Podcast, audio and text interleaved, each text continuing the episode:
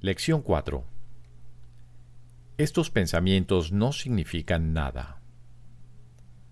Son como las cosas que veo en esta habitación, en esta calle, desde esta ventana, en este lugar. Estos ejercicios, a diferencia de los anteriores, no comienzan con la idea de hoy. Da comienzo a estas sesiones de práctica observando los pensamientos que crucen tu mente durante un minuto más o menos. Luego aplícales la idea. Si ya eres consciente de pensamientos que no te hacen feliz, úsalos como sujetos para la idea. No selecciones, no obstante, solo los pensamientos que a tu parecer son malos, entre comillas. Si te acostumbras a observar tus pensamientos, descubrirás que estos representan una mezcla tal que en cierto sentido a ninguno de ellos puede calificársele de bueno, entre comillas, o de malo, entre comillas. Por eso es por lo que no significan nada.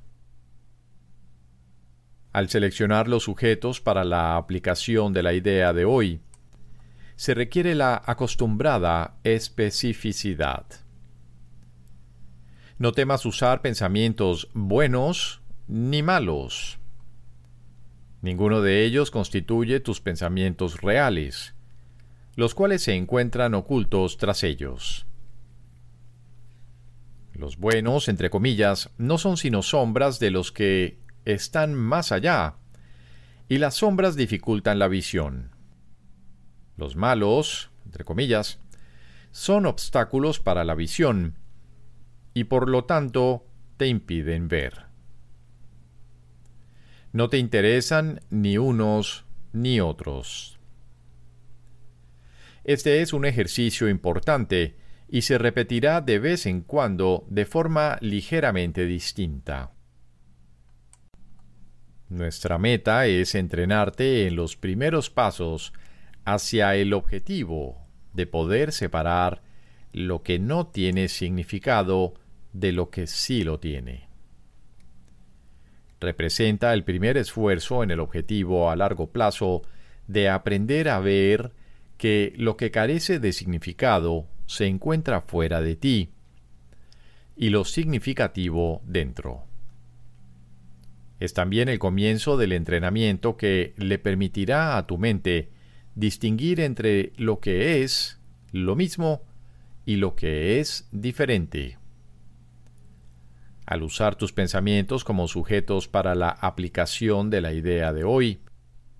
Identifica cada uno de ellos por la figura o acontecimiento central que contenga. Por ejemplo, este pensamiento acerca de espacio en blanco no significa nada.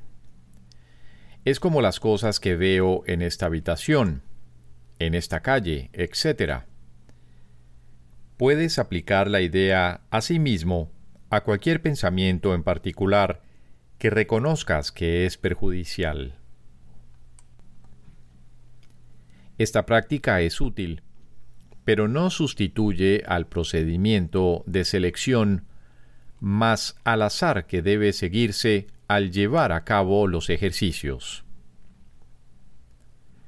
En cualquier caso, no examines tu mente por más de un minuto. Aún no tienes suficiente experiencia como para poder evitar la tendencia a preocuparte innecesariamente. Además, puesto que estos ejercicios son los primeros de su índole, tal vez te resulte específicamente difícil suspender todo juicio en conexión con tus pensamientos. No repitas los ejercicios más de tres o cuatro veces al día. Volveremos a ellos más adelante.